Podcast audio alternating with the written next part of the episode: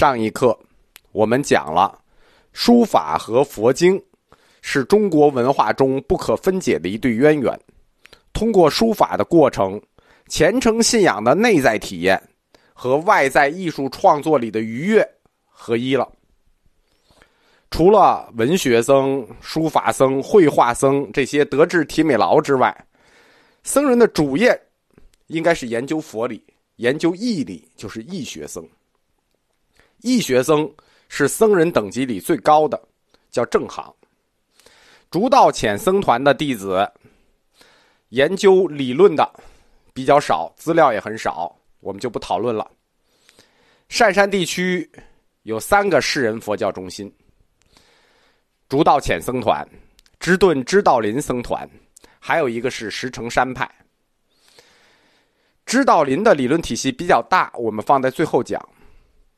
我们先介绍三个佛学中心中一个小的，这个佛教中心跟南方佛学有所抵触，因为这个僧团主要是从北方直接流落过来的僧人组成的。这一派主要的是于法兰和他的两个弟子于法开和于道岁，他们这派叫石城山派。本土般若学派群叫六家七宗。石城山派虽然是善山地区一个小的佛学中心，但是他们一家就出了两宗。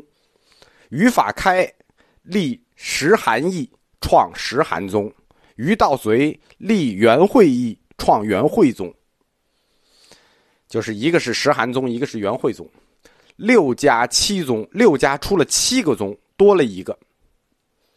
是因为石城山派一家出了两个宗吗？不是。石城山派，人家这两个宗在六家七宗里头，人家就是两家。一家分出两个宗的是本无家，本无家是一个大家，本无家分出了道安的本无宗和竺道潜的本无义宗，就是我们刚讲的竺道潜、竺道潜和竺法泰的本无义宗。最早提出般若有六家这个概念的。是鸠摩罗什的弟子僧瑞，他在这个叫做《毗摩罗折题译书序》里头提到了有六家。到了刘宋时期，僧人谭己就在六家七宗论里做了一个划分。后来经过三论宗的加详集藏，在中观论书里给六家七宗的每一个宗立义做了定义，就算给本土般若学派做了盖棺论定。六家七宗。我们来讲石城山派的这个师徒三人，于法兰和他的弟子于道岁，他俩是河北保定人，从北方流落到南方的。另一个弟子于法开是于法兰抵达善山地区之后收的本地人，叫圣贤，圣贤人，河北保定，他是后赵神僧佛图层在北方传教的一个中心。所以，石城山派的特色就比较重视苦行、禅修和法术，跟公元四世纪早期的很多高僧类似。于法兰他不知道来处，就这位高僧不知来处。他年轻的时候经历不详，他这个法姓也很特殊，他姓于，也有资料叫竺法兰，可能他是弥天释道安大师的某位师弟。因为他们都是在佛图城传法那个地方。很显然的是，于法兰是一个医术高手，因为他的两个学生于道岁和于法开，是中国佛教史上早期著名的佛医。高僧传里有记载说，于法开善开方药。根据《晋书》的记载，他也曾经被多次的招进京城，给皇帝做医御医，治这个晋哀帝。精于医术，似乎是石城山派的一个学术传统。在佛教传入中国之初，医术和佛法这个弘法就有不解之缘。佛教密教的萌芽，实际是在汉代佛教初传的时候就有流布的。当时的密教主要就用于治病救人，就是杂咒。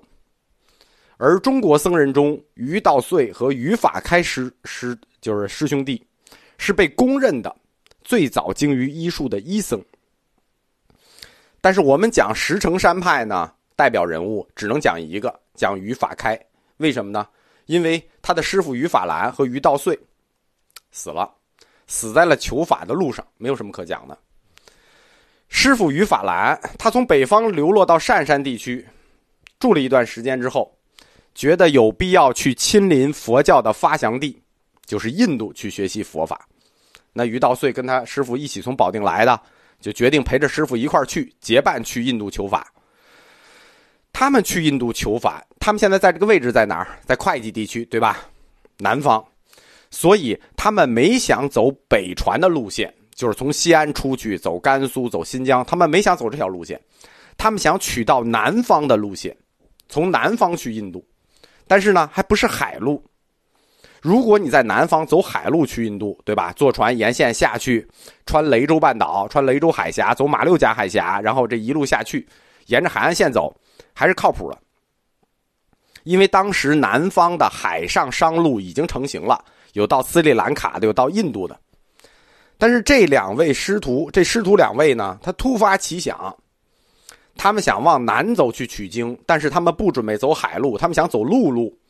他这路线是怎么规划的呢？